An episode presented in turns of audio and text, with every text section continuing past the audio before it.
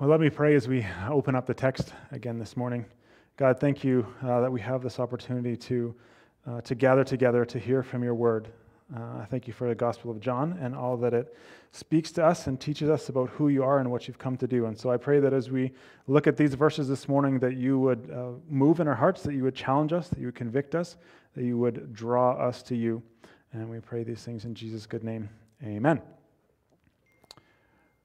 Well, this summer, as a family, we went on a few longer drives. And uh, one of the things that my wife uh, Naomi discovered was a podcast by uh, Miss Kay out of the States, who was reading one chapter at a time the Narnia series. Uh, and I, I understand once she finished with the C.S. Lewis classic, she was going to move on to The Lord of the Rings and, and uh, read through those Tolkien classics as well. So that's going to be amazing too. And so on, on some of our drives, we listened to The Magician's Nephew, uh, and then we listen to The Lion, the Witch, and the Wardrobe.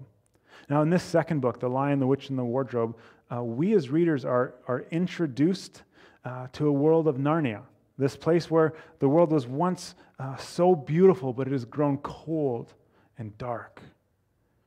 And then Lewis introduces us to four children who enter this snow covered world through a magical wardrobe to learn that it's been winter in Narnia for over a hundred years. They find that, that evil reigns, that actually hope itself is dead.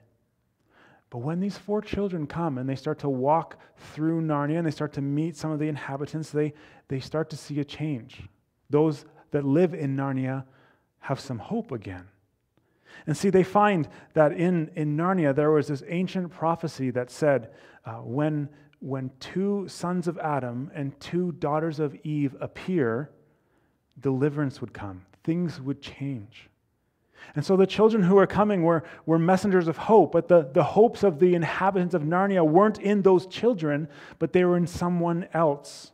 The hopes were, were placed in a lion named Aslan.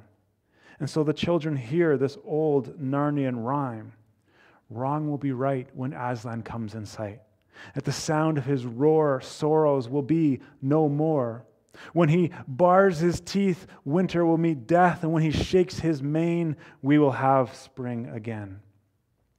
And so, when these children, when these Pevensie children brought hope, uh, they brought it not in themselves, but in one who would follow their coming and bring deliverance. In the, the prologue of John chapter 1, this is where we've been walking through for the last few weeks in John's gospel. So if you have a Bible, you can open up there. Uh, there's a message of someone bringing hope a man named John. We know him as John the Baptist or John the Baptizer. He was bringing a message of hope, but not hope in himself, a hope in someone else. See, John points us to, to the one who can fulfill all of our greatest hopes and, and satisfy our deepest longings. And so let me read for us John chapter 1, starting at verse 19. And this is the testimony of John. When the Jews sent the priests and Levites from Jerusalem to ask him, Who are you? He confessed and did not uh, deny, but, but he confessed, I am not the Christ. Then they asked him, Well, what then? Are you Elijah? He said, I, I am not. They said, uh, Are you the prophet? And he answered, No. And so they said to him, Well, who are you? We need to give an answer to those who sent us. What, what do you say about yourself? So John said, I am the voice of one crying out in the wilderness, Make straight the way of the Lord, as the prophet Isaiah said. Now, they had been sent from the Pharisees, and so they asked him, asked John, Then why, why are you baptizing if you are neither the Christ, nor Elijah, nor the prophet? So John answered them, I baptize with water, but among you stands one you do not know, even he who comes after me, the strap of whose sandal I am not worthy to untie. These things took place in Bethany across the Jordan where John was baptizing. In this section, we are introduced to who John is. We find that there's a group of, of religious leaders. Uh, John says, the, the author says, the, the Jews have come. Uh, they sent a group to find out just who this John is. And they ask five questions. The first four are pretty basic. They're trying to figure out who this man is, they're kind of fishing for information.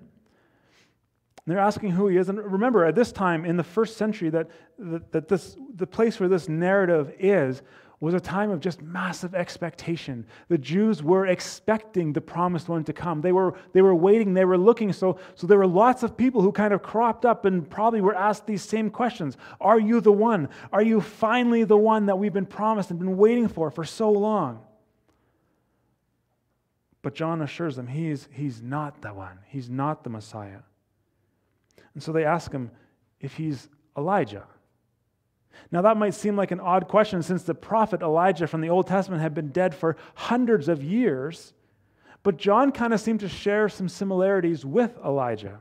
Consider in Matthew chapter 3, verse 4, Matthew talks about John the Baptist this way. He says, Now John wore a garment of camel's hair and a leather belt around his waist, and his food was locusts and wild honey.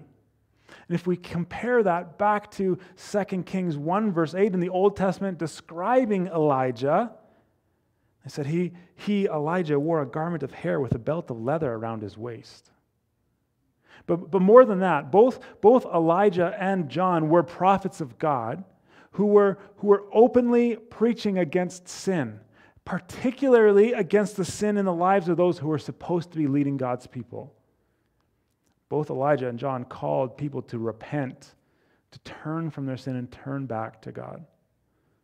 Next, they asked him, Are, are you the prophet? Now, one thing I'm not sure that I noticed earlier, but, but look at the question they ask closer. They're not asking John, Are you a prophet? They're asking, Are you the prophet? Now remember, the ones asking these questions, they were sent from Jerusalem, the hub, the heart of Judaism. They would have been intimately familiar with the Old Testament and all the promises that were in there. So it's likely they had this promise of or prophecy of Moses in mind that, that we read in Deuteronomy 18, where Moses says, The Lord your God will raise up for you a prophet like me from among you, from your brothers. It's him you shall listen to. That's probably what they had in mind when they're asking, Are you the prophet? But it's interesting in that these leaders are actually missing the point of Moses' prophecy. If they ask John, Are you the Messiah? and then, Are you the prophet? is asking the exact same question. See, had they understood what Moses was talking about all those years ago, that again, that we have recorded in our Old Testament, they would have known that the prophet was the Messiah. And so now in the book of Acts, we can see a couple chapters later from where we are now that, that both Peter and Stephen call out the religious leaders, not only because they missed the prophet, but because they killed him when they crucified Jesus. And so then they ask maybe a simpler question well, who are you then? And John answers, alluding back again to our Old Testament in Isaiah chapter 40. He, he alludes there and he says, I am the voice of one crying out in the wilderness. Now, the context of Isaiah 40 is the return of the Jewish exiles. When, when we read this passage in the Old Testament, we see that, that because of the rebellion of the people of God, they were taken into exile by Babylon. And Isaiah 40 is a promise that God would deliver them from slavery that the voice was crying out that there needed to be a road made for the exiles to come home. In essence, Isaiah 40 is saying, Prepare yourself for God's salvation. Get ready. His rescue plan is coming, it's about to take place. So, John the baptizer, John the Baptist, saw himself as one doing basically the same thing crying out to tell people to get ready for God's plan.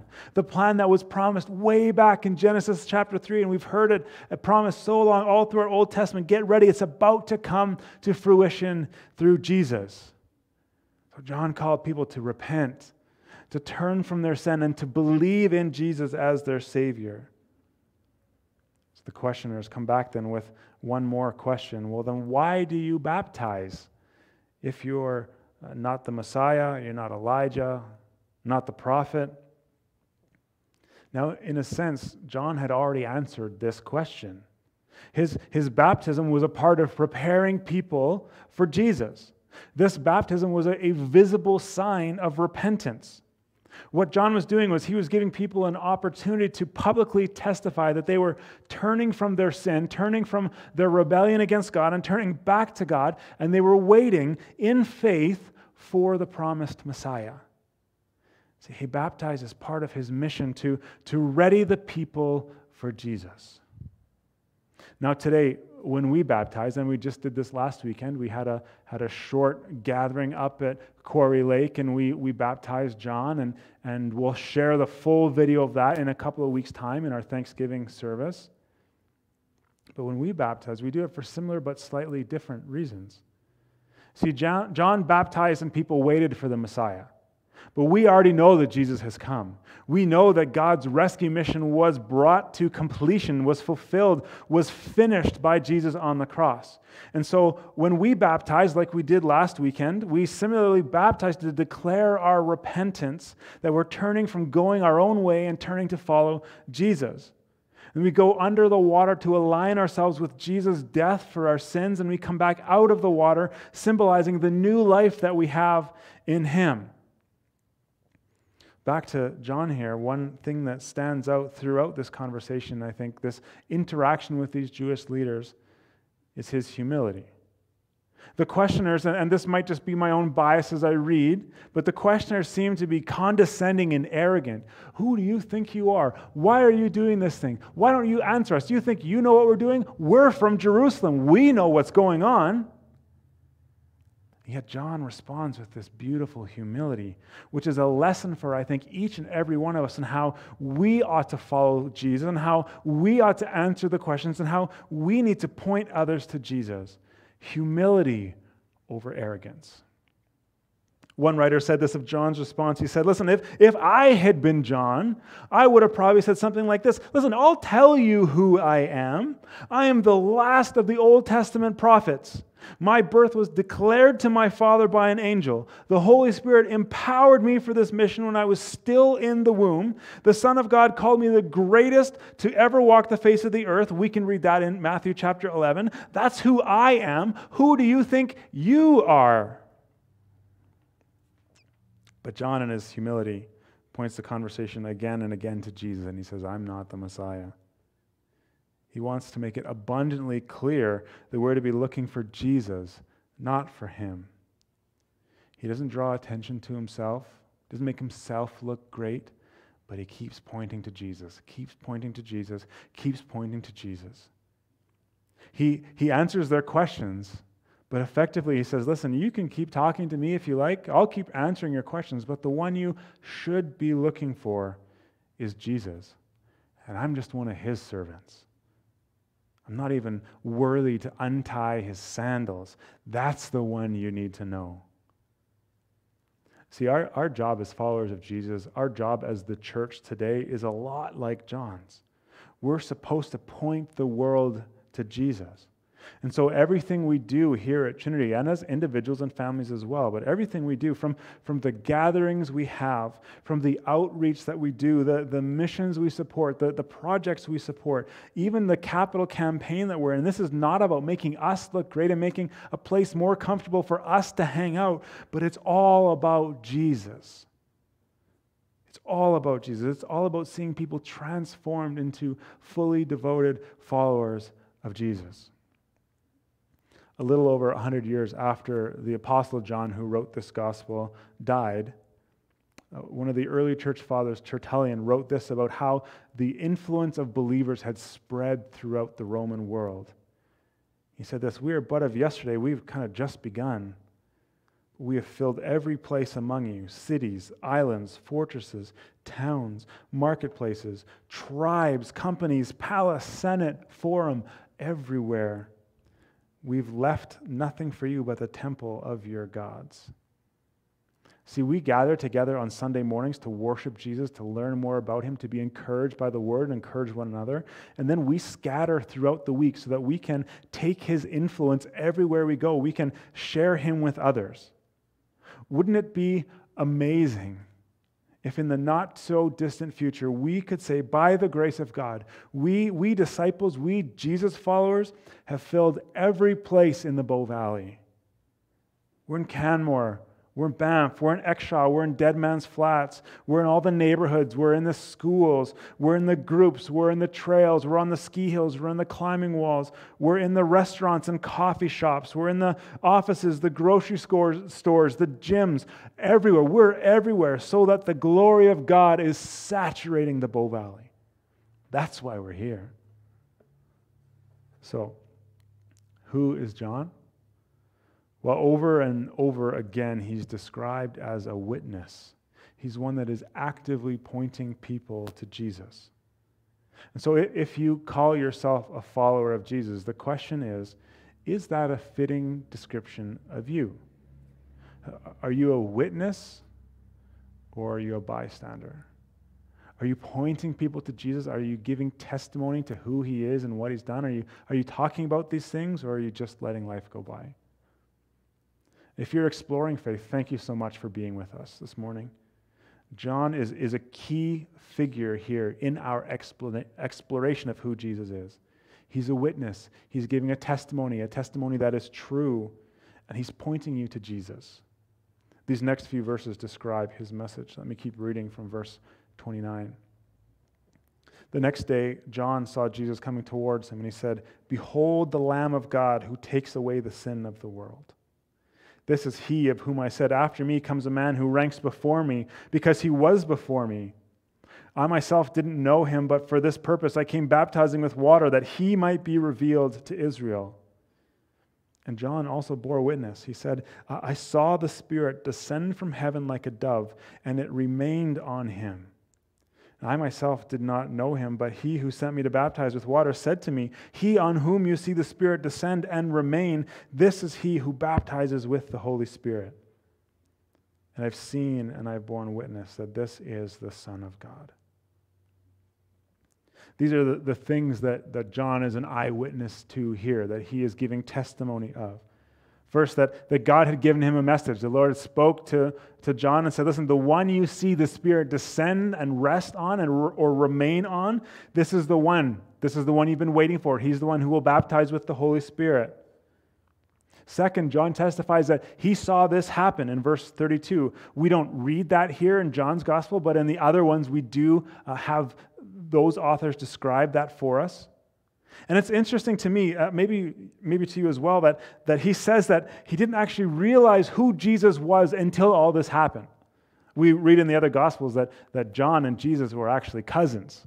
So they may have even grown up knowing one another and, and, and, and playing together and who knows what else. So definitely aware of each other. But he says he didn't realize that Jesus was the Son of God until this moment when he saw, third, he saw the Spirit rest or remain on Jesus. That word for rest or remain is on, in both verse 32 and 33. In, in the Old Testament, so in, in Jewish history or the history of the world up to this point, whenever the Holy Spirit came on a person, it was to empower them for a specific task. It was temporary. And we see this happening lots of times throughout the Old Testament.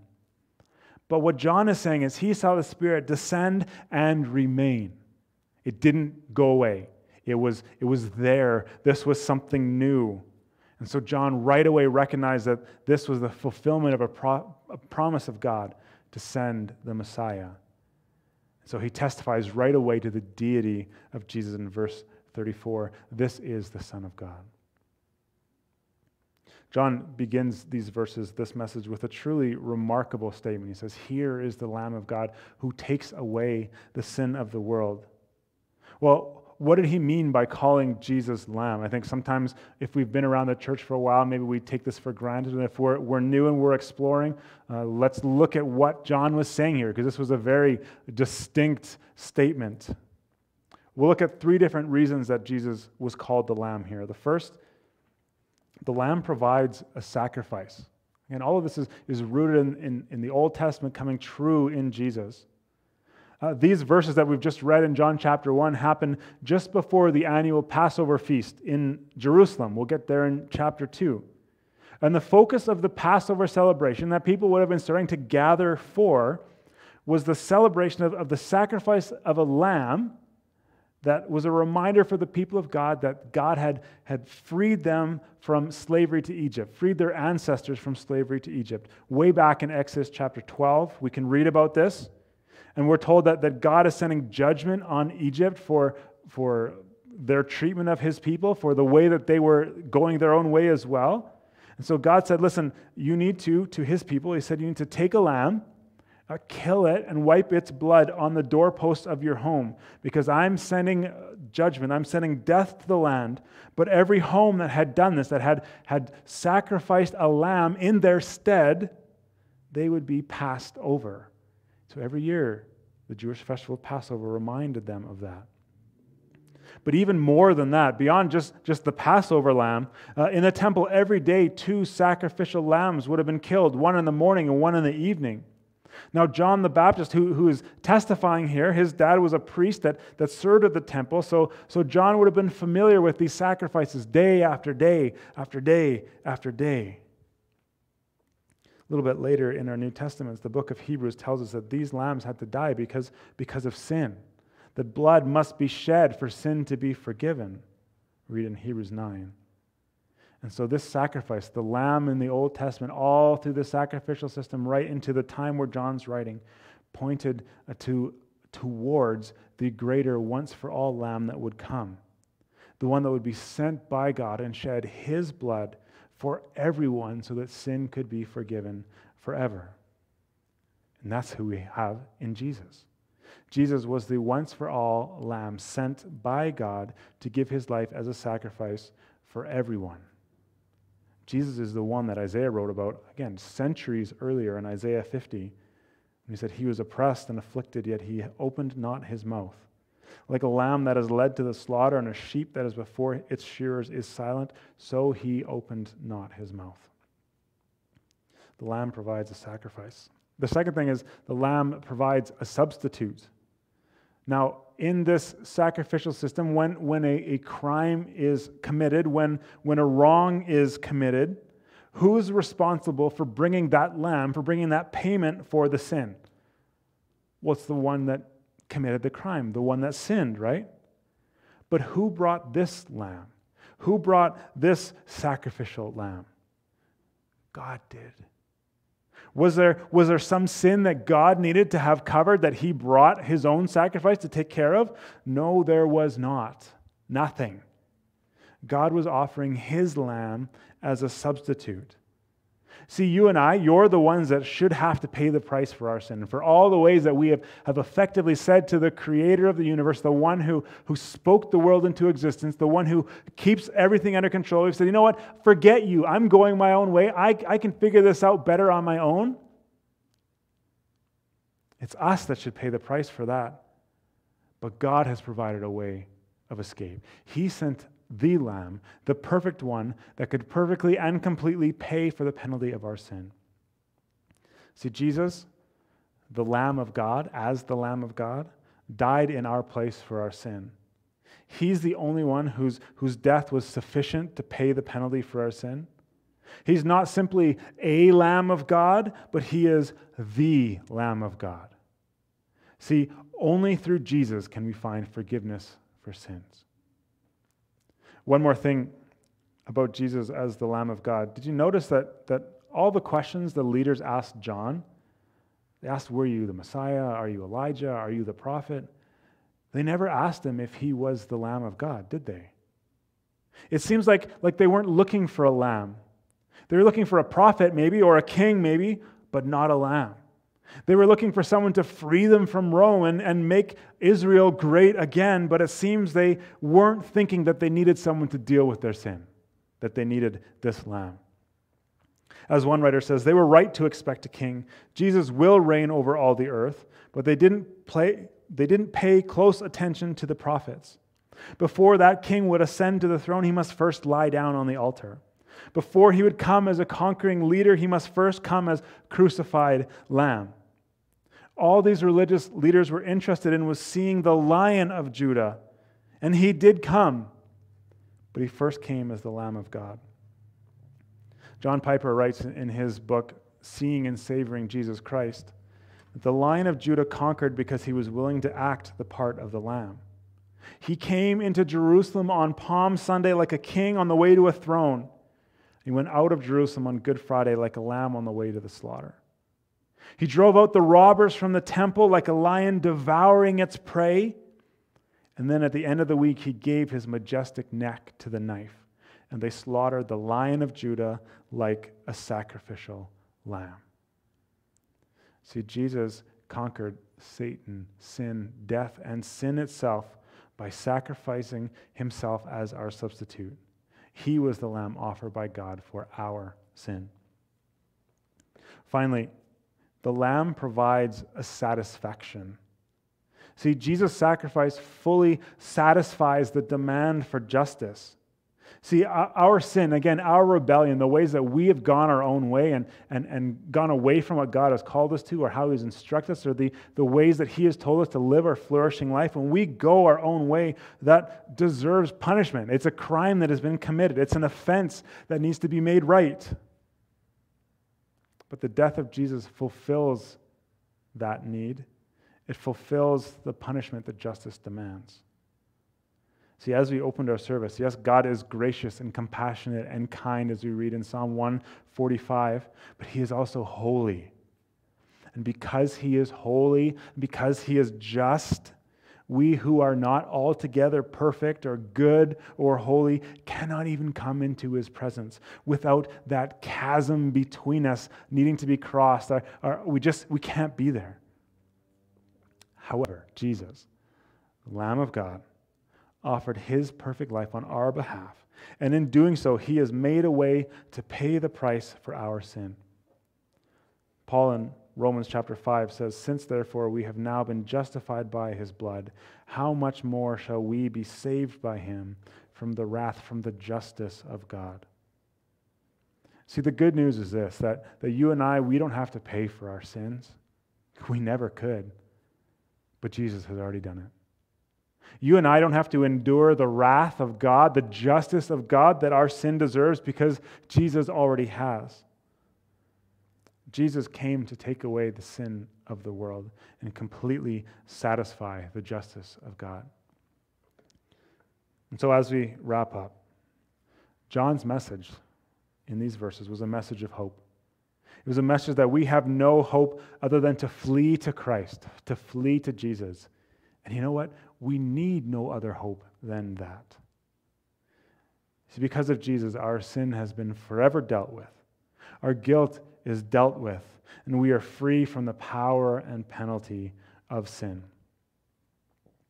In the climax of The Lion, the Witch, and the Wardrobe, Aslan, the great lion, marches to the stone table and is murdered by the white witch.